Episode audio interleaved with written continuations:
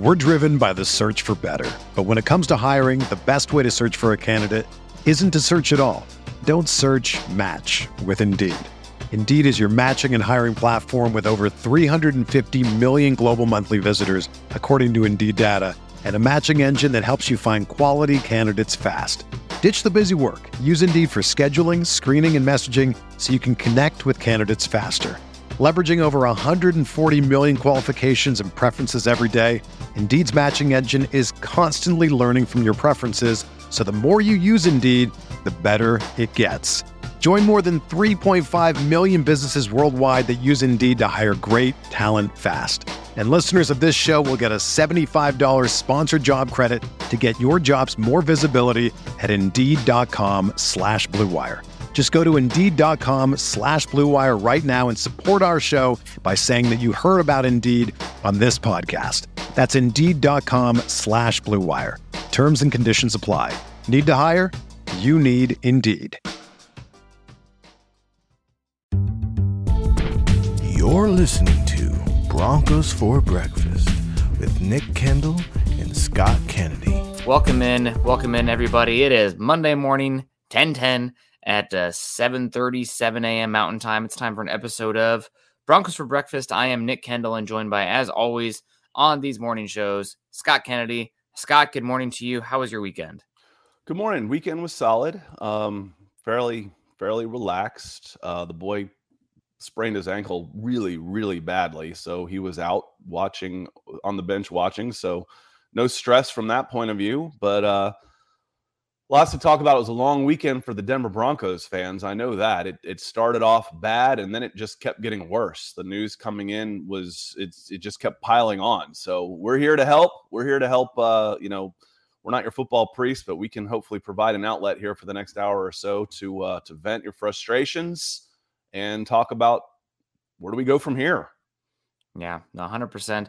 It is weird to have us talk so late after the game because it feels like, you know, we haven't, I personally haven't been able to exercise my demons all the way up uh, from this absolutely painful to watch uh, Thursday night game. But uh, we'll get into that and start to, you know, have a more overall, uh, overarching view on this team so far this season, given, you know, we are in our quote unquote mini bye week uh, with the Thursday game to, to Monday. I mean, God, what a big actual uh, layover between games. And uh, another primetime prime game for the Broncos. Yay. I remember last season we were complaining, oh man, the Broncos are irrelevant. Nobody wants to give them a prime time game anymore. Now it's just like, God, give me the sweet release of death. I can't take the clowning anymore uh, because this team is just embarrassing right now. But uh, maybe they'll turn it around. It's definitely going to be a tough game, but that's uh, not a dynamic uh, Chargers team right now either. Very injured. So we'll get into that probably a little later on. But right now, more overarching and review of the Indy game.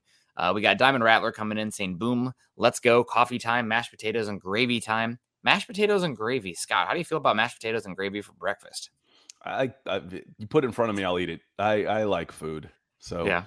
Uh, had the pumpkin waffles yesterday for breakfast. Those were those are mm. those are mm. solid uh, from Trader Joe's. If you haven't done that, I uh, I highly suggest um, a little whipped cream. I'm not a big whipped cream guy, but a little whipped cream on top of that just makes it. Mm. I, am a maple syrup guy, pretty much no matter what. I I adore uh, maple syrup. Give me the fake oh, I mean, stuff. the syrup was a given. Yeah. I mean, okay, waffles and syrup, that's a given. So I meant, what else can you, you know, just a little dab on top of that. Yeah. Syrup, pancakes, French toast. Syrup's a given with that. Yeah. A little brown sugar on top for some color. Yeah. No, that sounds really good. I'm getting hungry now. Mm-hmm. Uh, good to see a Diamond Rattler. We got Kevin Gray coming in saying Broncos, morning Broncos country. Nick and Scott, do you guys think that George Paton figured out how important the core is on an offense? Denver Broncos for life. I'm not sure exactly what Kevin means by the core on this question. What do you what do you decipher Offensive here, Scott? Line. Offensive line. I, I, think that's what it means. Um, yeah, you'd like to think. Um, I don't know. I, I just I don't want to just keep beating a dead horse on this stuff because before the game last week, we spent a lot of time talking about the lack of resources and attention paid to the offensive line. Um, Nick, you got hit on Twitter saying, you know, I think Scott Kennedy is losing his mind regarding the lack of plan at left tackle. I think it said specifically left tackle, which I didn't mention. I think Garett Bolles has been fine at left tackle. Uh, but the right tackle position, yeah, I, have said that the, the the lack of certainty at the right tackle has been a, a, chink in the armor of George Paton since I've been covering this team the last two seasons. Dalton Risner was a problem last year, nothing. Lloyd Cushenberry was a problem last year, nothing. He's gotten worse. Uh, and then Quinn and then Quinn Meinerz, uh, you know, was hurt. So you know, I'm okay with that one. You you felt like you had the right guard position, but that's still three positions on your offensive line that you got big question marks going into the season with. Yeah. Yeah, no, it's uh, the offensive line specifically is not great uh, right now, unfortunately. And not to be, you know, totally negative Nancy on this, but does it even matter if you have issues at the pass catching spots? because guys not named Courtland Sutton are getting open, but they're just getting missed. Uh, I, I don't know if you guys, uh, for your mental health, maybe don't go back and watch that uh, that Colts game, but uh, Jerry Jeudy and KJ Hamler open pretty often uh, in this game, schemed open, good good by their own merits, getting open, not getting the ball. So hopefully that's something this team can work on uh, this week and start to distribute it a little bit more. But it's a it's a problem right now. We also got our first super that I can see coming in here coming in from Addison, 499, saying, I think Hackett is too much of the player's friend and the coach. He needs to control the team and take charge of uh, everything. It's too early for me to say, and I'm not in there, so it'd just be pure hearsay and conjecture on my end uh, to say, you know, he's not taking control of things. But the Broncos, and this is true for businesses beyond football, but you see it a lot in football too when you go from the old crotchety defensive guy who's not the player's coach, who you know not playing music and nobody likes, well, then we gotta we gotta swing really hard the other direction of the pendulum and go for an offensive minded guy who's oh shucks and everybody loves. And a lot of times the that kind of hardcore back and forth is not the way to go, and you end up missing some uh, some of the better coaches out there. So um, it's way too early to give up on Hackett. Now I don't want to go too far into this. It does sound like um, the ownership group is not pleased uh, so far with what's been going on there. And it's not just the scheme, it's, you know, game decisions and um, institutional control. Uh, but uh, definitely he needs to do a better job of being the dude. I mean, who's in charge here? Who's calling the shots? I think that's a fair question right now. That, that's what I was going to ask you, Nick. What so far? What has been the response to any of these questions? It's been to go in and bring in outside help.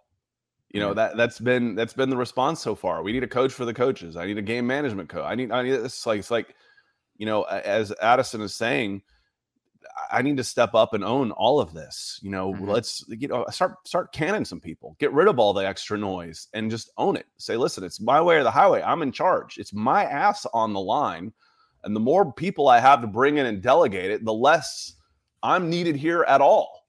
Yeah. So you know, if I'm going to go down, by God, I'm going to go down my way. That that's I'm I'm I'm with Addison on this. It's you know, it, if, if it's not working, you got to change. You've got to change some of the things you're doing. And, and being, you know, the ultimate player's coach, players don't mind structure and discipline as long as you're fair. Yeah. You know, as long as you're you're you're fair about it, they don't mind a hard ass coach as long as you are fair. Uh, if, but if they lose respect for you and your decision making, it's over. It, it is absolutely over. It is easier to change a coaching staff than it is than it is to change a 53 man roster. Mm-hmm. Yeah, no, and uh, just adding to that, uh, seeing the early success of Mike McDaniel and Brian Daboll over there, you know, they're not as injured as the Broncos, although the Dolphins are on their third string quarterback, which you can argue is more impactful than the injuries the Broncos have had. But uh, definitely, Hackett's got to get it together. It's not all his fault, but the a lot of the onus does fall on him. Tom coming in here saying the reason I think that the reason is fans I think are going to ham on this team is there's no hope for the near future. Following season, we have high picks, cap space, and we have had high picks, cap space, and hope for the franchise quarterback. No money, no picks. Yeah, luckily the Broncos, it's just this upcoming season where you don't have the high draft picks, and after that you can kind of start to rebuild again. I think they have all of their 2024 draft capital at their disposal. If they don't, it's some like really late picks. Uh, but the big one is you can change a lot of things, but you're pretty much married to Russell Wilson mm-hmm. for the next four seasons. I'd have to go through the contract to really get into it. Um, it's this one plus three is, really yeah, what it is. Yeah, four seasons. Unless so, you know, unless you want to take a forty million dollar dead cap hit, which is possible. Really bad. To, yeah, it'd have I mean, to get really bad. We've seen it. Yeah, um, that's frustrating, uh, no doubt, and that definitely leads itself to Uh, some but there issues. is money in free agency. That, Yes. That's the one I, I I will push back on on Tom. It says there's there's no money. There's there's decent money. Mhm. There's there's plenty of money right now. You know, if you look at Spotrac and say estimated cap space for 2023 is 24 million, that's significant. And then okay, let's look at some of the places we can restructure a little bit and clear up some cap space. Justin Simmons is one. Uh, he's got an 18 million cap hit where you could knock that one down. Uh, Garett Bolles is 18 and 8. So for his cap hit versus dead cap, you could do something there. We're driven by the search for better. But when it comes to hiring, the best way to search for a candidate isn't to search at all. Don't search match with Indeed. Indeed is your matching and hiring platform with over 350 million global monthly visitors, according to Indeed data, and a matching engine that helps you find quality candidates fast. Ditch the busy work. Use Indeed for scheduling, screening, and messaging so you can connect with candidates faster. Leveraging over 140 million qualifications and preferences every day, Indeed's matching engine is constantly learning from your preferences, so the more you use Indeed, the better it gets. Join more than 3.5 million businesses worldwide that use Indeed to hire great talent fast. And listeners of this show will get a $75 sponsored job credit to get your jobs more visibility at Indeed.com slash Blue Wire. Just go to Indeed.com slash Blue Wire right now and support our show by saying that you heard about Indeed on this podcast. That's Indeed.com slash Blue Wire. Terms and conditions apply. Need to hire? You need Indeed. When you need mealtime inspiration, it's worth shopping Kroger, where you'll find over 30,000 mouthwatering choices that excite your inner foodie. And no matter what tasty choice you make, you'll enjoy our everyday low prices, plus extra ways to save, like digital coupons worth over $600 each week. You can also save up to $1 off per gallon at the pump with fuel points. More savings and more inspiring flavors make shopping Kroger worth it every time. Kroger, fresh for everyone. Fuel restrictions apply. Uh, Graham Glasgow, you will save eleven million dollars on him when you cut him because he's only he's got a fourteen million cap hit with three million dead cap. There's eleven million. Ronald Darby is now in deep doo doo for next season, and you save ten million dollars on that ca- that cap hit.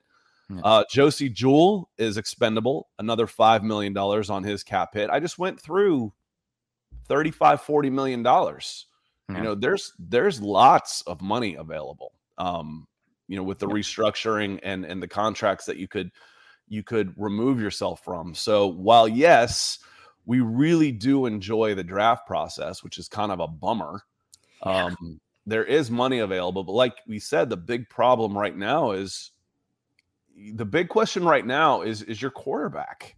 Yeah. we didn't think we were going to be saying that coming into october. It's like i've given i've i've hitched my wagon to russell wilson. Am i going to get russell wilson Yeah.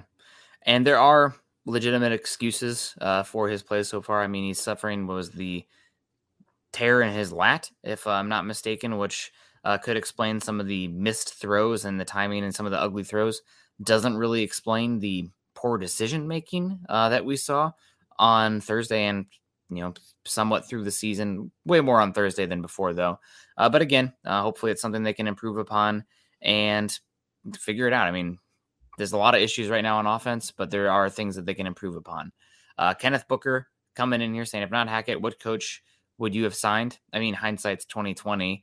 I was before the season even started. I've been a huge fan of Mike McDaniel since God when the Broncos brought over Vance Joseph. Uh, I really wanted Mike McDaniel to be the offensive coordinator. That would have been back in 2017, uh, just because I'd heard a lot about him being a run game coordinator and whiz kid. Now, the issue is the 49ers wouldn't let him go because they loved him so much. He wasn't allowed to leave until he got that head coaching opportunity, in which case you can't block it anymore. Um, so they were fine letting uh, Rich Scangarello go, which I don't even know where Rich Scangarello's at he, anymore. i think he is the off the offensive coordinator for the kentucky wildcats right now he is. I think I, I couldn't remember if he was there last year and still there, or if he moved on. But uh, yeah i yes. think i think i remember uh hearing his name when i was watching a little bit of college football Yeah. So uh, that's Mike McDaniel would have been my guy. Um, actually, the other one that would have been made a lot of sense would have been um, uh, Doug Pederson. You know, get some obviously skins on the wall. And somebody, this is another thing. We're talking about Nathaniel Hackett, and maybe this is partially of uh, bringing Russell Wilson here, but and God, I'm going to hear from Russell Wilson's people or something, but Russell Wilson isn't the caliber of quarterback where he can come in and call the shots. Uh, in my opinion, I know you gave him the contract like that. He's got his own people have offices in the Broncos facility. This isn't Tom Brady.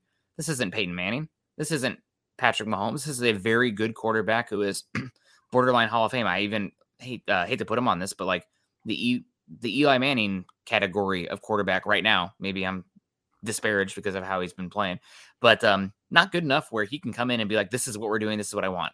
I think you need a little bit of backbone and coach who knows what they want to do and put him in the best position because Russell Wilson he wants to come in and be Drew Brees or Tom Brady. You know, let Russ cook 50 pass attempts a game, empty sets. We have data that says that that things get worse when you go to that kind of offense for Russell Wilson. But it seems like, and from what I've heard, that's what he's pushing for, and wants to run. You need to have a coach that can say, no, this is what we're doing. This is what you're best at. This is what the data shows function in this offense. Now, this isn't hindsight because, you know, we've got a lot of regulars in here, but mm-hmm. I was against signing a big extension from the get go. You had two years left of, of contract control. What was the rush? Yeah. If you've got if you've got Russell Wilson, he's about to tie an extra four years to his of his career, and you're gonna you're gonna commit a quarter billion dollars to him, man, be sure. It's like, oh, well, you could save 20, 30 million dollars. Fine, that's 10% of the overall value of a contract across five five seasons. So what? Mm-hmm. That's that's not much money, relatively speaking. You know what's expensive? Missing.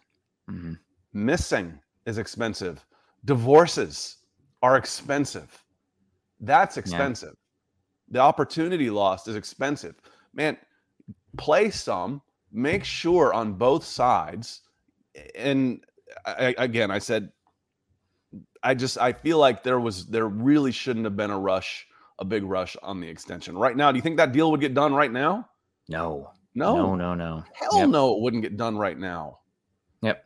So I mean, you know what what what really did you save? If this thing worked out, you know, and he's playing lights out. What what did you save? You know, yeah. And to be fair, a million on a three hundred million dollar contract.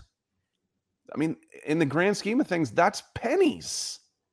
I think you also saved a little bit of question marks uh, going into the season. Uh, not pay, you know having this contract situation looming over the locker room and Russell Wilson's two pay. years though, man. Yeah, I I know, I know, and uh, committing to him long term. You know, this is our guy and I'm not going to sit here and be like, oh, I, I liked it when it happened because they weren't paying record setting money. They weren't resetting the market. And uh, you had some flexibility as far as the the cap room if he played well to manipulate it and move on. But right now, not playing well, it's way too early to write the obituary. We've seen this story time and time again. You know, I already talked about some of these quarterbacks. Aaron Rodgers, everybody's ready to write him off. Boom, back to back MVPs. Tom Brady, oh, Tom Brady's done. Goes to Tampa Bay, looks incredible. Uh, gosh, there's Peyton Manning neck surgeries, you know, early on, right in the obituary. Now, Russell Wilson isn't those guys. I'm not. this, I'm not saying he's done by any stretch of the imagination. Plays, I don't think. He's, yeah, I'm not saying he's done. I just don't think. You know, all the guys you mentioned, except for Peyton, they're with their own teams. You know, they had a track mm-hmm. record with their own teams. Um, you know, Aaron Rodgers has earned that with the Green Bay Packers. Yeah. You know, Tom Brady's different, you know, obviously, but you know, if if if you're signing extensions to the guys that are there and they're comfortable and they're playing under the same coaches, there's there's some continuancy there. There was so much new to then just turn around and drop a quarter billion dollars on a on a on a new quarterback. I mean, this this harkens back to the days of when your first number one overall draft pick used to be the most expensive player in the NFL. Mm-hmm. That's you know this it's not quite that bad because you know Russell Wilson did have a track record, but there was for me I, I was preaching patience from the get go on this one. Yeah, on I both sides. Yeah, on on both sides. I get Russell Wilson wanted to secure the bag. I don't blame him on that one. But uh, we got Tom coming in here, four ninety nine, saying the first two picks we drafted were wasted. Lucas would have been our best offensive lineman right now. Corner should have been signing because Darby's hurt every year. I mean, I know Mathis had the one play where it was kind of like an arm punt that uh, Alec Pierce came down with, and it should have probably Mathis probably should have gotten the ball. But I think overall Mathis has looked competent out there, and I'm excited to see what him and Ojemudia uh, can do for the rest of the season. They have an audition uh, for that spot, and both of them are talented young players still. So hopefully they can be healthy and uh, make a difference. You are going to miss Darby, but um, you have some options there at least. Uh, Lucas, I mean, Scott and I did the draft simulator a hundred times, and every single time Lucas was there at 64. That wasn't one of the like Drake Jackson or uh, who was in the Josh Paschal out there, one of those pa- pass rushers that we loved. Um, then we were taking Abraham Lucas, and oh, uh, he's Abraham Lucas every time. yeah, I push both back teams. the, both yeah. teams at the time, you know, when we're doing this, we're doing a Falcons one, we're doing a Broncos one. Both teams seemingly needed right tackles. The Falcons' right tackle is playing very well this year, and you know the Broncos' right tackle isn't necessarily bad. Um, you know, all things considered, but again, it's a it's a short term plan, It's a one year deal, Yeah. one year deals. It's just risky. I'm going to put a quarter million, quarter billion dollars into my quarterback, and I'm going to have journeyman right tackles. Yep. That's how how could that go wrong? Not great. Um, but thank you so much, Tom, for the supers. We got some other people coming in. US Dave, Buenos Dias, good to see you. Bama X is in the house too. Good morning, Broncos country. We got Sting Guy saying Scott, national media is calling the Russell Wilson trade the worst in NFL history. What do you think? It's a long history, man. I I, I don't know. Um, right now, if you if if it continues along this stretch, it's horrible. Mhm. You know, but it's early. It's early days. Uh, Yeah. Russell Wilson is too good a quarterback to be playing like this Yep. for the next five years of his career. I'm not convinced. I've seen enough physical ability there to know he's not done. It's not over for him.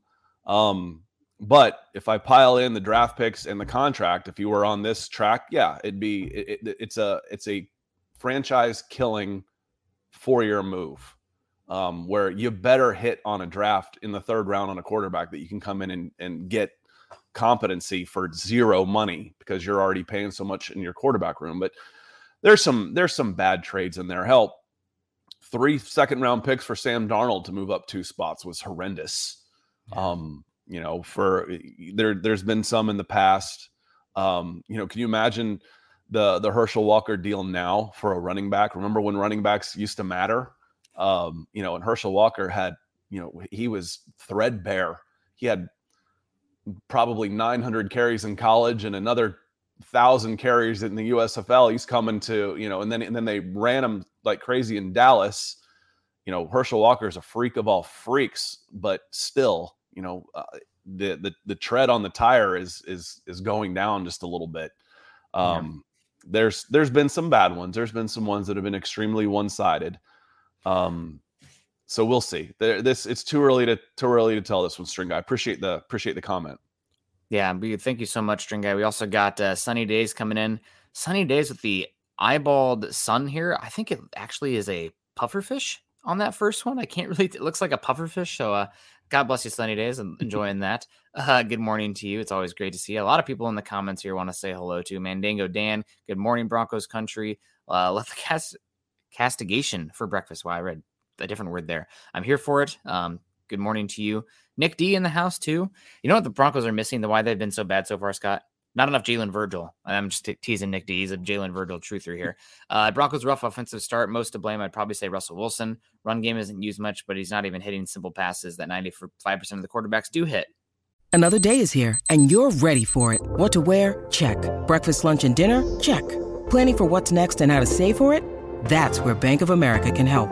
For your financial to-dos, Bank of America has experts ready to help get you closer to your goals. Get started at one of our local financial centers or 24-7 in our mobile banking app. Find a location near you at bankofamerica.com slash talk to us. What would you like the power to do? Mobile banking requires downloading the app and is only available for select devices. Message and data rates may apply. Bank of America and a member FDIC. This is the story of the one. As head of maintenance at a concert hall, he knows the show must always go on. That's why he works behind the scenes, ensuring every light is working, the HVAC is humming, and his facility shines. With Grainger's supplies and solutions for every challenge he faces, plus 24 7 customer support, his venue never misses a beat. Call quickgranger.com or just stop by. Granger, for the ones who get it done. Russell Wilson is the main culprit so far for the Broncos' offensive struggles so far this season. Now it's been pretty good, but the I think the and maybe we're putting a little bit too much weight on how bad this uh, Colts game was. Before that, he wasn't hor- this level of horrible, um, but this Colts game was bad. How much of the? I guess the question is for me. They're moving the ball before this, uh, before the Indy game. The red zone struggles though. Is that Russell Wilson? Is that an offensive line? Is that Hackett? I mean, we're just it's everybody. I know that, but where do you play the most blame? I still go offensive line. Mhm. You know, I, I, I- it's it, when you're into the red zone. That's when that's when you the the the a weak offensive line will tell in the red zone because Yes. everything's tighter, everything's closer, everything happens faster. And if you're getting pushback and you cannot run the ball, if there's no threat of the run, and I can get pressure with three or four guys and drop seven into coverage, it's hard to score. Yeah. It's it's hard. We've been watching this, Nick. We've we've been doing this together for two years now, and we went through the Falcons last year, the red zone problems, and watching their offensive line just get thrown around like rag dolls. And Matt Ryan gets hell for it. I'm like, what is Matt Ryan supposed to do when they're rushing two men and getting to the backfield and they're dropping nine in coverage? Hmm. Uh, yeah. Because the because the defensive tackles were dropping off and playing a short zone in the red hmm. zone. And I got seven DBs and the two ends. This is against the 49ers last year. And the two ends are, are having a, a, a meeting in the backfield and you're rushing two and getting there with nine. And then if you can't run the ball, um, you know, everything is is from a standstill with you've got no threat of the run on a on an option. If I'm going to, you know, hand it off a, read option play, and I really don't have a threat of the run from my quarterback position, now my running back is is at a standstill. He's trying Yeah. to start in in in that time that it takes me to get the snap and hand it to a guy whose feet aren't moving. The offensive line's been pushed back three yards. So for me, the offensive line is still the biggest culprit in the in the failures of this team of offense so far. Yeah, it's I'd probably put more on the quarterback so far. Um, the offensive line is definitely exacerbating those issues, but we said it coming into the season. Russell Wilson probably does need a run game because the quick game uh, for him is not um, never been a strength of his. It's more of the big game or the down the field pass game, and that's even been a problem so far this season. Missing guys uh, deep now. Granted, again, the arm injury could be leading to more issues there, but uh, right now the offensive line is definitely a big one. I mean, just at some point we're going to need to comb through the data here, but these are quarterback numbers to me, Scott. Like third and third down uh, last week against the Colts, two for fifteen. Now I know your average yards to go is probably not good, but third down in red zone, those are quarterback numbers. We already know about the Broncos' red zone numbers haven't been good. Uh, we'll have to put those together and kind of really start to peel back that onion. But What's what's the average across the NFL like on third and eight and longer? It's like ten percent. So Yeah. two for fifteen is right in part, right in line with that. Yep. You know, part of that's not winning first down, not winning second down. What we talked about last year. Uh, Ryan coming in saying, "Good morning, ladies and gentlemen. I personally believe something is going to men- going on mentally for Russell Wilson. Hope he figures it out. Also, we need better offensive line. My goodness, yeah, it's been a huge issue there. Uh, we had back to back supers coming in from Tom. Yep, highly recommend the Kurt Warner video on Russ. Haven't checked that one out yet. Been busy, but uh, it's definitely on the docket." Miguel coming in saying, Good morning, fellas. Rough game to be at in terms of football, but my daughter and I had a blast. Well, hell yeah. That's what it's, I mean, that's what it's really about. So glad to hear that you were there, able to enjoy it in uh, Broncos country. I wasn't there, but uh, you can put the blame on me. You can say that I was there in spirit and I'm 0 10 now or whatever it is in games. we appreciate it. We had another super coming in from Tom as well. Uh, somewhere on here mentioning there it is uh, Scott roughing the passer on Brady blown call. Check out our Forging the Falcons channel. Uh, we talked about that for a bit today. Yeah, it was a, it was a disgraceful call. Like I said, the, the the NFL world is pissed off at that call because they're afraid it could happen to them. Um, that was just it, it was just tragic. You Yeah. know, uh, a team fights back, down twenty one nothing, make two stops. There was a holding call on AJ Terrell on third and five on the previous set of downs that extended it. Um, it was it was disgraceful, just just disgraceful because whether you're a Buccaneers fan or a Falcons fan, you, you sh- we're all football fans, and to see a game, I won't say decided, but ended like that was disgraceful. It's it's absolutely disgraceful. So Yeah. that's what I think about that. And let's find Chris. Chris came in orange. Uh, Coach Chris. There we go. Nick's got him. Yeah, uh, I love talking about the Broncos, but I wish the content of the conversation was different. Sorry, Coach Chris. Uh, Russ is the least of our worries on this team. So many holes. It's going to be a long season. Still holding out hope. I'm gonna have to disagree with you a little bit, Chris. Um, I'm not giving up hope on Russell Wilson, but his level of play in comparison to what you gave up for him, the contract you gave him, is uh not good enough. Now, I've said from the beginning, let's give it eight weeks to see the direction of this team. Uh, but the Broncos' offensive output has been dreadful uh, so far this season. A lot to blame here, but I think Russell Wilson is the probably deserves the most blame right now. Now, it's not, like I've said, it's not unsalvageable, if that's a word. Uh, but there's things that he's going to have to improve on. He's just, he's missing throws. He's missing timing routes. Uh, KJ Hamler, there's a few plays. There was the one play deep where he was running a, got a post uh, from the slot with, I think, trips to the left. And um, the safety came down and bought a different route. KJ Hamler, I mean, if you toss that one up there, he runs under it and he's still running today, right now. And then mm-hmm. obviously the uh, fourth down overtime where he was wide open on the right doesn't even get a look. So luckily the Broncos have what 11 days uh, from that Thursday game to Monday night. Hopefully they can get a little bit healthy. Hopefully they can get some things working because as much as we love uh, Courtland Sutton and what he's doing right now, you got to let these other weapons as well who are getting open uh, a chance to shine uh, because then you know that's when the offense can really start going and you have a synergistic effect on the rest of the unit. Yeah, I'm I'm not quite uh, on on board with you on this, Chris, but I get what you're coming from. Where you know it says Russ is the least of our worries on this team. It's not the number one worry for me. The offensive line. I just went through all that, and and your your head coach slash offensive coordinator to me are bigger problems, bigger question marks right now than your quarterback. Mm-hmm. If your offensive line is playing better, then it, again, it's hard for me to judge how bad is Nathaniel Hackett. You know, well, now this this contradicts myself because you just talked about Hamler. You know, if, if, he's scheming guys open and Russ is missing them, like Hamler on that last play, what's the problem there with the red zone offensive play calling? You know, Hamler's wide open on a pretty easy pitch and catch, but the the the the possibility of losing this team and losing the respect in the locker room for the coach is real. Yeah. It's real. You're a first time guy and you're getting clowned these are professionals and they will tune out. They've got contracts and they will play out the duration and wait until next year when they've got somebody new coming in. So yeah, yeah and, uh, he's very much on a one and done path right now. And the other thing is that it's new ownership, mm-hmm. and this that totally changes the the formula here. I mean, George Paton has somebody else to answer to now, and Hackett answers to him. So uh, we'll see. And the big question is, and Orange coming in 199 saying, what happens in the offseason if we go under 500? Definitely a chance that Hackett is uh, elsewhere, but it's not just the 500. That, that is just one point of many factors. You know, where's the locker room at? Is there positive uh, momentum? Is he the one steering the ship? Do you need more of a leadership in the room, somebody with a little bit more competence? And uh, one thing about the Broncos with the ownership group now is that I don't think they're going to get outbid by anybody for a head coach uh, going forward. There is no salary cap for the head coach. So if the Broncos identify like, hey, Sean Payton's available, we want to toss him heck money, uh, and I'm not sure how that works exactly. He might still be under contract with the Saints. He is. He's under contract for two more seasons, so you'd have to come to an agreement with the uh, the New Orleans Saints. But here's ten million dollars in compensation. Yeah.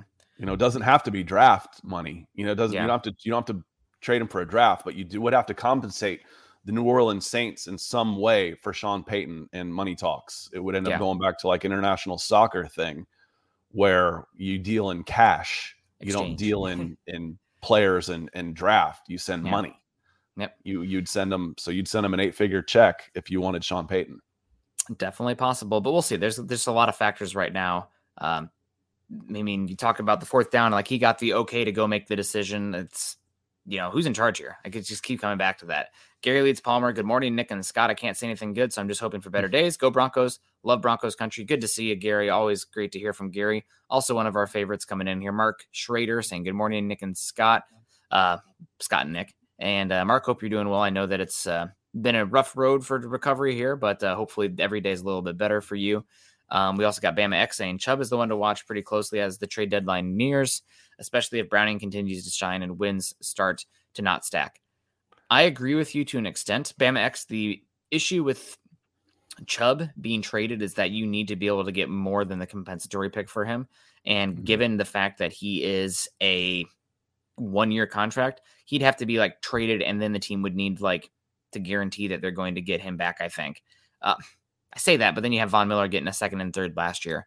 It's just a little different because Von Miller is a different caliber player than Chubb. Chubb is younger, so I think it's more the long term perspective with Chubb versus going all in uh, with Von Miller. But Chubb's definitely one to watch as far as getting a big return.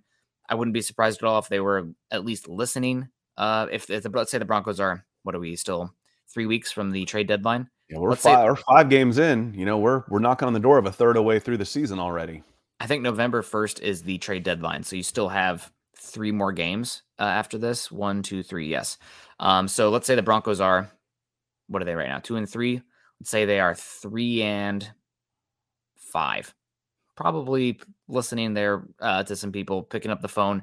Big three that you probably get the most return for. Chubb would be number one, followed by Dre'Mont Jones, followed by Jerry Jeudy. And sorry, guys, you're looking at rookie contract folks here. Like, oh, trade player X or tra- trade. God, who's somebody that's uh, not on a Oh, it's contract? usually it's usually this guy sucks. He's overpaid and he's always hurt. Trade him. I always get a kick out of that. I'm like, well, you didn't do much of a sales job on that No. one. You've got to trade stuff you don't want to give up. Yeah. You want to get a return. You've got to trade things you don't want to get. You don't want to lose. Yep. Uh, some other ones that could be options here. Again, think players on rookie contracts. Those are typically the guys who are moved at that time of year. Maybe you can get a seventh round pick or a sixth round pick for Dalton Risner. Maybe you can exchange sevenths moving on from Lloyd Cushenberry. Uh, those are the ones that stand out to me. Guys who are close to the end of their rookie contract, but still on their rookie contracts. Uh, but right now, Chubb is playing so good, and Eric and I have disagreed about this one in the chat a little bit. But uh, I think Chubb is playing so well that even though you have Browning emerging as a star, you're paying Randy Gregory. If you tag Chubb this offseason, that puts you up to a a one for one kind of deal uh, where you can either continue to exercise Randy Gregory's contract or you can move on from Gregory after because this deal is essentially a two year deal and then pay Chubb. So I think that you know the edge rushers right now is probably the identity of the defense. Uh, the best part you have going. I'm not looking to move on from Chubb to take away from that strength when you have the ability to retain him, not worry about the comp pick formula, et cetera, et cetera. Unless somebody's at the deadline, you know, offering you a first round pick, then maybe we can have a conversation. But I don't know if that's happening. Tom coming against his Hall of quarterback, Hall of Fame quarterbacks make the line better and the wide receivers. Yeah, and uh, new offensive coordinator, new everything. Um, There's a lot of new in there, and again, I'm, I won't try. I'll try not to keep beating this horse, but we've we've had our questions about the offensive line for a year. Yeah. uh, a year, and what changed was the scheme and the coaching, but not the players. And the players haven't improved. Uh, the players have not improved. Yeah. Um, and your, you know, your wide receivers have have taken a hit. Tim Patrick being out, um, Noah Fant, what he catch? 70 passes last year. You know, Yeah. that's that's a loss that you haven't replaced, been able to replace. Um, you know, and uh, we'll, we'll get to uh, Jeff. Jeff comes in here. He's got a comment about that as well. Catch up with Jeff in just a moment. Lawrence Rivera coming. Says, "What's up? Good morning. I think Russ is going to have his best game this week. Those shots are not nothing nice the NFL has. So, um, we'll see. We will see. Uh, again, uh, going back to Coach Chris's uh, super, I, I don't think Russell Wilson was your the biggest problem for this team right now. Um, can he play better? Sure, he can play better. Uh, the offensive line has to play better, and, and that becomes a big question. Nick is how how is this offensive line going to get better now with your now you're starting left tackle? We we said this at the beginning of the year. You and I had this discussion. Other than your quarterback, who is your most indispensable player on this team? I said left tackle. I said Garett Bolles because he is the most irreplaceable guy. Um, you know, even when he's given up sacks, I don't feel like they've been on Bolles. I feel like they've been on co- coverage sacks where it's been five step drop, one, two, ball needs to come out. Instead, it's been five step drop, one, two, hold, shuffle, sack. Those aren't on Bolles. Bolles hasn't been playing that badly. Um, but he hasn't been playing at such a level that he's irreplaceable either. Yeah. So you know how when it, when it, when the line's been that bad, how much are you really going to miss him now? I, I don't know. It's certainly not going to help. I definitely thought he's regressed some this season uh, so far, uh, reverting to a little bit of not moving his feet, you know, getting a little bit more grabby. So, still, he was your only offensive lineman that had been playing this season that has been playing near an average level. So, it's tough. Luckily, Calvin Anderson looks a lot more competent at left tackle, but the, yeah, the unit gets worse. Uh, no doubt. And uh, Jeff coming in saying, is Dulcich playing this year? I think he could help. I mean, gosh, you know, typically I keep uh, guarding against, you know, rookie tight ends, especially day two ones, relying on them. Typically, they take a few years to get going, especially one that's been injured and missed most of the offseason to this point. But given you've gotten Diddley from the tight end position so far, uh, you probably can get something from this this season, even if it is you know not a huge uh, return on uh, his play this season. But uh, he should be back here pretty soon. I believe they're going to take him. I, I think they're going to take him off the short term IR this week, and we might see him get rotated in uh, sparingly uh, this week against the Chargers. So, um, you once they return to practice, they have 21 days to make a full time decision. This is what I have now learned about some of the procedural, where he can come back to practice, and they have 21 days to either activate him or shelve him for the season. So we wouldn't have to be if you if we get the report that Dulcich has returned to practice, he doesn't have to be removed from IR just yet. He has 21 days before you either have to 53 him or IR him, and he's out for the year. And Jeff, uh, appreciate you coming in with the stars. Um, I, I, agree. You know, we're not asking for the finished product out of Dulcich at this point. We're a- asking for another help as a pass catcher. Can he do that? Yeah, Nick. You know, is is he going to be a great inline blocking tight end? One, that's not what he was drafted for. But two, can I get him in there and teach him the route tree and have him become, uh, uh you know, the, the bar's been set so low that anything you get out of him will be more than what you're getting. And yes, he is a competent pass catching threat who mm-hmm. can help. A big target. He he can help this team without a doubt in my mind. I mean, maybe that's a touchdown um in the uh the play that was the Andrew Beck one that bounced off his foot uh backed away. Maybe Dulcich gets a little bit more separation there uh than Beck, who is probably the second best athlete at the tight end position for the Broncos right now, which is not great. Uh, so we'll see. It's definitely another option there, but is Russell Wilson going to look for them? I mean, you have guys open right now uh, in this last game in Jerry Jeudy and KJ Hamler that were just straight up being missed. Um, so I don't know. I digress, but let's talk a little bit more offensive line here. Scott, did you ever watch the show uh, It's Always Sunny in Philadelphia? I did Maybe not. A little too deprived for you. Okay. Um, well, there's a scene where uh, two of the characters they think uh, somebody's going to try to kill them, so they fake their own death and they run a car full speed into a wall and one of them it's a hilarious scene. I mean, it's ridiculous, but that's essentially what it looks like this Broncos game. So uh, Broncos game so far this season, trying to run the football. And I see uh, comments coming in here from somebody saying the Broncos need to run shotgun and the Broncos need to not run it on first down.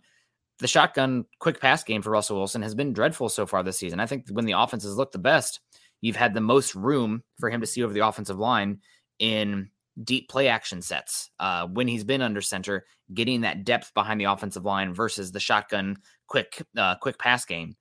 But if the run game is not working and it is as poor as it has been so far this season for the Broncos, teams are not going to respect that play action, especially the rushers, and they're going to say, "Bet we'll meet you at the quarterback," versus you know having to play disciplined in our rush lanes uh, against the the running backs and the run uh, the run game in general. So I think Russell Wilson is number one for me so far, but after that, it's the offensive line and continue to harp on it, broken record, but the interior offensive line has been freaking horrible so far this season in the run game. Dalton Risner, I know that, uh, I, I, guess I'll just call you out on this one, Scott. Uh, but um, some of our shows last year, you'd be like, I, why is Dalton Risner getting a free pass? I'm watching this game. He's not good. Uh, he's really struggling out there. I don't really understand what this Broncos country is. You know, why is he not getting any uh, blame or critiqued at all. It's time we critique Dalton Risner. I know he had a good rookie season. I know he's the hometown kid, but he's been playing not very good, especially in the run game. Pass game, he's okay. Uh, run game, horrible. Lloyd Cushenberry is worse than last season. And God bless him. I I just give him a break. Graham Glasgow can't move at this point. After the injury, he just he just can't move, uh, which is what you need of this offense. The interior offensive line has been horrible. Because of that, you're not getting a lot of respect on the play action. Because of that, you're constantly third and long. Because of that, the deep shots and the moving the chains is not really working for Russell Wilson because the play act, uh, just a lot of it comes back to the offensive line, but specifically the run blocking of the unit, which you need to balance what a Russell Wilson offense looks like. I think he he does need the run game married to him to be the most effective. Yeah, and you know, looking at next year, you know, we talked about you know, what are some of the things to look forward to? And no, there's no money. There is money. And what's interesting to me is if you do go to Spotrac and sort by guard, uh, Dalton Risner is on about four million all in based on his tire, not as as average salary, but of available free agents, there's only four guys with an average salary over four million dollars right now. You can get good offensive line play for $4 million uh, on the interior line. You can go get some good players There will be money to do that. My question on this, Nick, is you know, do we just go in? You know, the, the old definition of insanity is doing the same thing over and over and over and expecting a different result. Are you going in, Calvin Anderson, Dalton Risner, Lloyd Cushenberry, Graham Glasgow, Cam Fleming? Is that your starting five in your next game? Or does this get shaken up at all? I mean, another 10 days, Billy Turner was active. Do we see the mysterious Billy Turner somewhere? Tom Compton, Netane Muti, Anything? Where, where, are some of the guys being brought in for the practice squad to come in and bring in some extra bodies? Who who's being signed there? There's you've got to shake this up somewhere somehow just to hold people accountable for God's sakes. Yeah, and uh, sorry, I guess my offensive or my uh, internet's kind of pulling like the offensive line right now and uh, getting me hit and letting me down a tad. but um, no, yeah, you do have to hold some people accountable. I think they just keep waiting, stringing along Quinn Meinerz to come back uh, before they make the move. And I'm guessing if we don't see Quinn Meinerz this week, we I have some question marks going uh, going forward. But now you have what is it the 11 days between the Thursday night to the Monday night game it's time for the offensive line shakeup to happen. If there's a time to implement it, you have this built in mini bye week, which is a day longer than you'd expect. You know, most of the time Thursday, it's 10 days. You have a full extra day uh, to get it going. So, Billy Turner, what's going on there? Quinn Meinerz, what's going on there? If there's going to be a shakeup happening, this is when you can implement it uh, right now. So, hopefully, we see that and it improves. I mean, we're talking about how bad the uh, the run blocking is right now for the Broncos offensive line. I know that he is a definitely definitely a step back in the pass protection area, but you need to find some sort of identity on the offense. And maybe that is more of the power run game with the play action. Maybe you live with the pass blocking drop back and put Netane Muti in there somewhere because you know he can move guys uh, at the point of attack. I, I, I don't know. Um, but the offensive line right now it does need a shakeup, and what, what they have. Lose? You know, uh, it's like, oh well, yeah. he's not as good yeah. at pass protection. There, nobody's good at pass protection right now. They're they're getting driven back into the lap of your quarterback. It's, I mean, again, even just for accountability, you know, the old phrase, sometimes you got to shoot a hostage. you know, somebody somebody needs to be held accountable on that offensive line of, yeah. you know, hey, listen, Dalton, I know you've been doing your best out there, but we're going to shake things up this week. You know, keep your head up. Could be in next week. What, whatever, something, anything. Yeah. God, I sound like an idiot. I know, but you know, there's there's options. There's there's options on the team. You've got you've got to. It cannot just you can't just throw the same four guys out there, and then Calvin Anderson at left tackle and expect it to get better. You just can't. An Epic Gamer comes in. Appreciate you coming in green the super on YouTube. Says, don't the Broncos have the most drop passes in the league? Can't entirely blame blame Russell. I don't I don't know if they do or not. I know they got a bunch, and it's coming from all over the place. And no, I, I've said before today I've said on this podcast, uh, Russell Wilson isn't the number one problem I've got with this offense. Um, you know, I, I think that as the other things we've talked about from off from offensive line to Nathaniel Hackett, as they improve, you'll see a much better Russell Wilson. But again, your receivers do have to start catching the balls that are hitting them in their hands because it's not just Jerry Jeudy dropping passes; yeah. it's everybody. Everybody's dropped passes the tight ends also. I mean, we got to lead the league in tight end drop passes. Uh, but Sutton's dropped a couple. Jeudy's dropped some. Hamler hasn't had a chance to drop any because he's had what like one target on the season. I was going to say, uh, except KJ Hamler, he might be the one that hasn't dropped a pass. Yeah. Um, but yeah, thank you so much, Epic Gamer, for coming in and the support. Uh, we appreciate you. Also, Money More coming in here, the ShamWow. Money More coming in. I'd blame the injury bug, but we all saw week one. Injury bug doesn't help, and it's also making it really hard for the Broncos to you know build on anything when you just keep having to replace uh, players and figure things out. Uh, luckily, again, 11 days here, um, but it sucks. I mean, you mentioned Garett Bolles being one of the guys that you can't lose this year. It's, they're going to miss him, even though his play was not great. Um, curious to see what happens here. I'm wondering if Garett Bolles this offseason gets the uh, Graham Glasgow treatment where the cap hit is dropped, the guarantees are raised to keep him for another season uh, type of contract growth here because he, he has not played uh, to his contract, had not played to his contract this season. Now he's injured. Uh, hopefully, it's not one of those things where we get so far from what he was this season. They're like, oh yeah, no, he's he's great now. We got to bring him back. It can't be worse. You don't want to pay for. You don't want to overpay still if you have the option to move on. No, he's a he's on a contract next year that makes him expendable. Where yep. he's got an 18 million cap hit, which is decent money. You know, he's he's got the number one cap hit for offensive linemen this year. Mm-hmm. Uh, it won't be that next year; it'll come down. His cap hit goes from 21 to 18, but his dead cap is at eight. So you got 10 million dollar savings if you decide to move on uh, from which is you've got flexibility there. Um, yep. I don't think you would uh, two years left on a deal. Let's see how he re- returns back. And if you want to extend him and lower your cap it, you still have that option. But the fact you will have options with Garett Bolles next year, which is a good way to be. And, and Money More, it, it, you blame the injury bug, but we all saw week one. I agree. And that, that's what makes it hard to bounce back. That's the scary part of this. It's like we saw week one, we saw some improvements. We've seen improvement with the with the you know the the clock management. Um, moving the ball between the 20s pretty well for the most part. Um, but then the injuries just they they, they just kind of suck the hope right out of you. You know, you start looking at some of the players like, okay, Quinn Meinerz has been gone most of the season. That hurt. Garett Bolles now. That hurts. Tim Patrick. Um, you know, and Ronald Darby.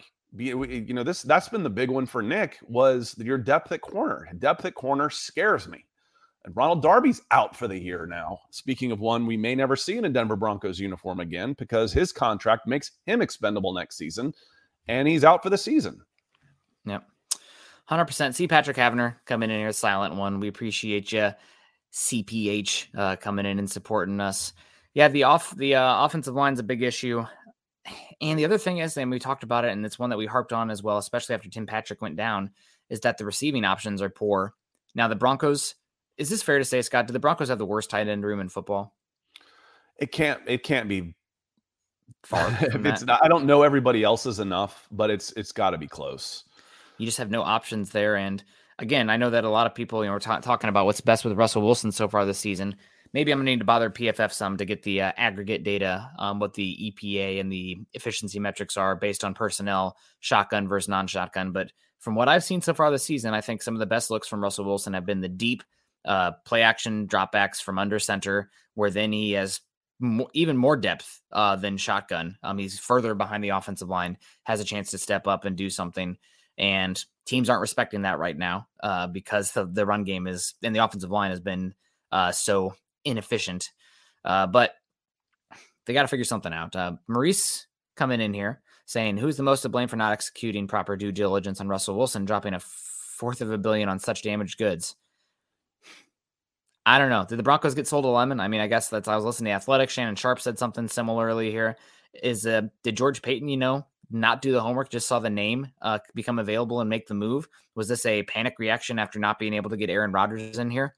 I don't know. I mean, t- 10 years from now, we might have a ESPN what 30 for 30 on this and uh, everything that transpired in uh, this era of and the coming of age of the the Walmart Broncos.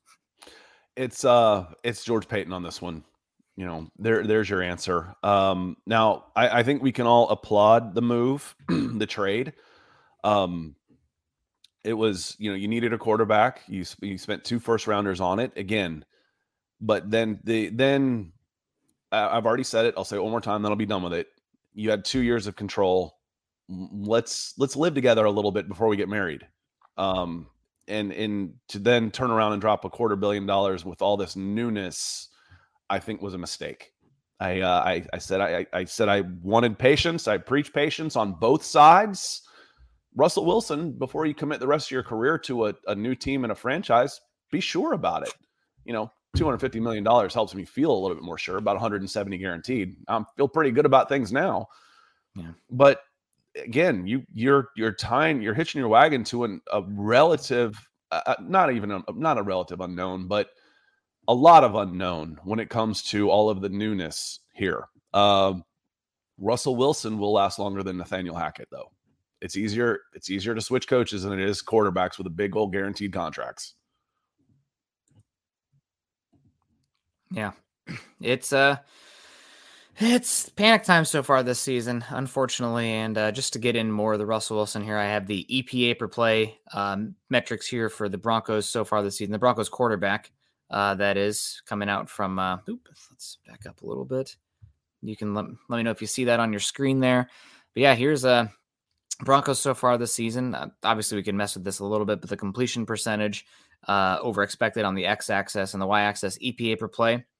Uh, so far this season, Russell Wilson in the dropbacks, uh, full win probability, one of the worst quarterbacks in football. And uh, unfortunately, this also comes to me in this one where seeing this, it was before the season even started. It was over on the Athletic po- uh, podcast. Robert Mays and Nate Tice saying Russell Wilson uh, losing athleticism, losing a little bit of arm talent.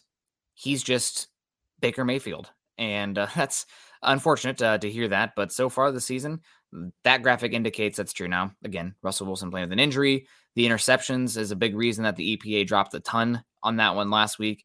Um, still plenty of time to figure it out this season and get it going.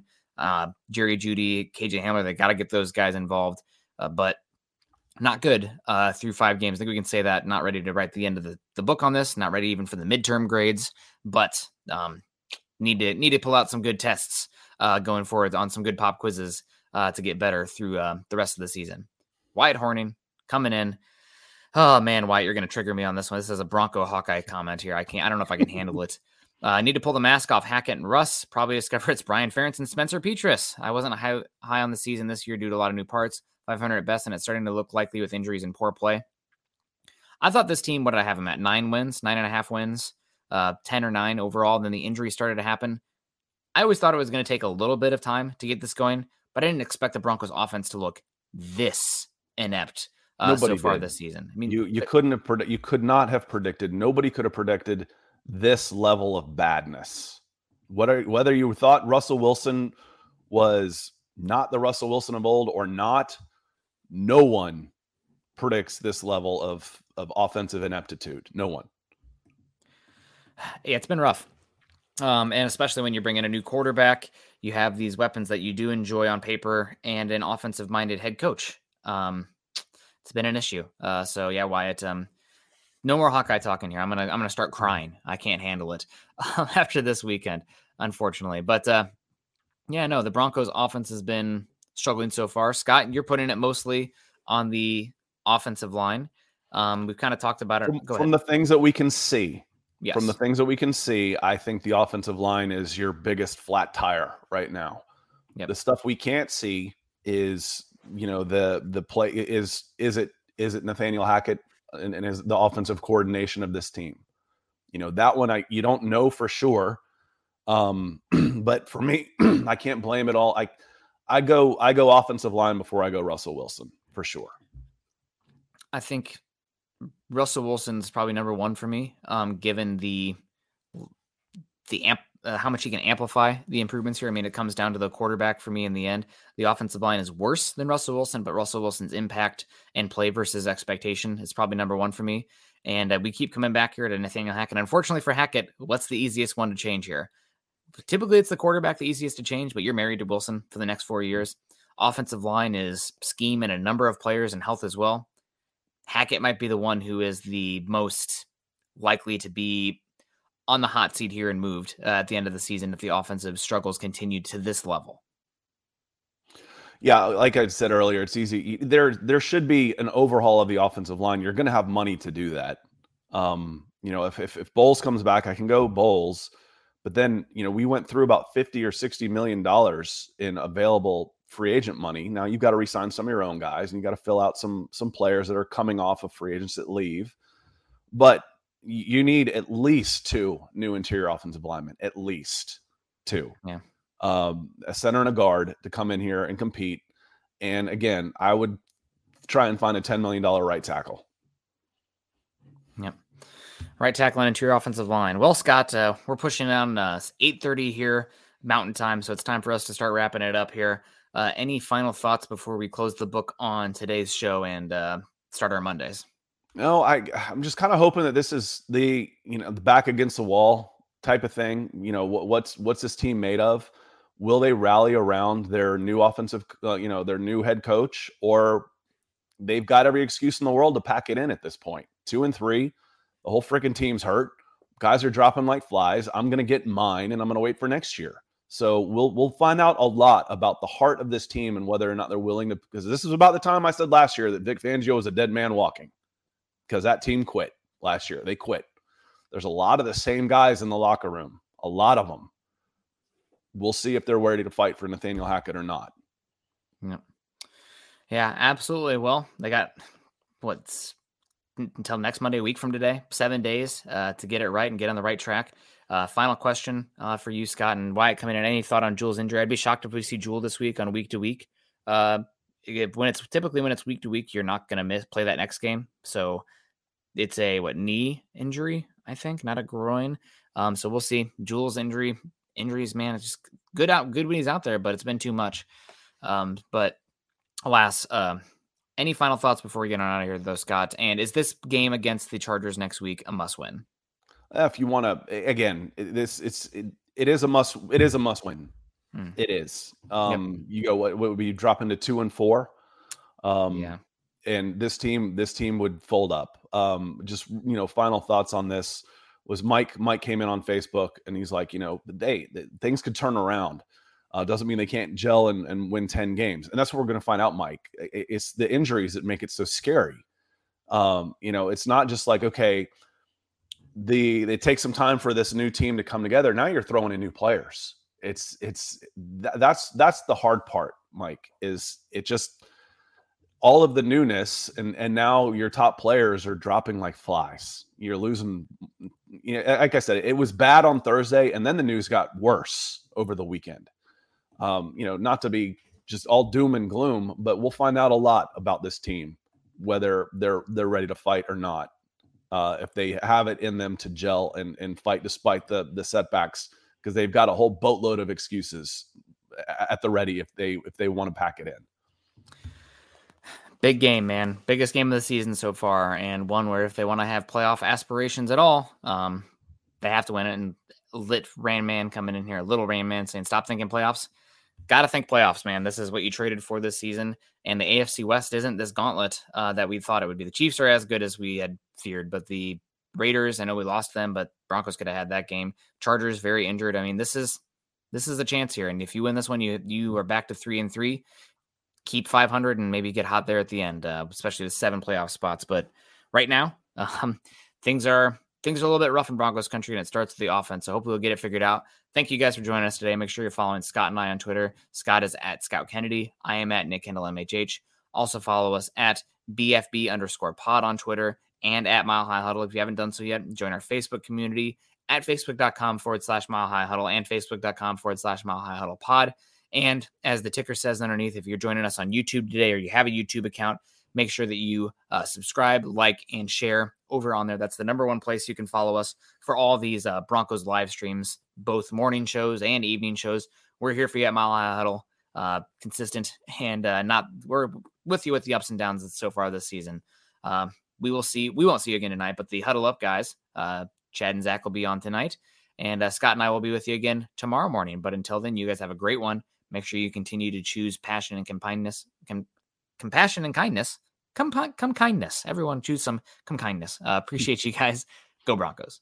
Head on over to milehighhuddle.com for all things Broncos.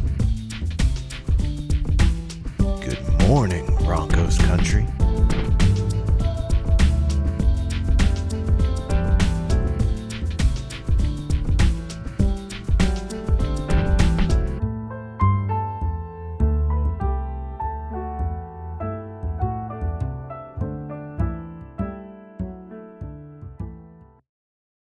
Everyone is talking about magnesium. It's all you hear about. But why? What do we know about magnesium? Well, magnesium is the number one mineral that 75% of Americans are deficient in. If you are a woman over 35, magnesium will help you rediscover balance, energy, and vitality. Magnesium supports more than 300 enzymatic reactions in your body, including those involved in hormonal balance. From functional medicine doctors to mental well being and female hormone experts, we all know that magnesium is the one mineral to improve all aspects of well being and health. But which one? Magnesium Breakthrough from Bioptimizers, the trusted choice recommended by leading experts with seven best absorbed forms of magnesium to ensure your body receives the support it needs for overall well being. Go to bioptimizers.com slash balance today and use code BALANCE10 for 10% off. Support your journey to wellness at B-I-O-P-T-I-M-I-Z-E-R-S dot com forward slash balance. Magnesium Breakthrough from Bioptimizers, your foundation to optimal health and vitality.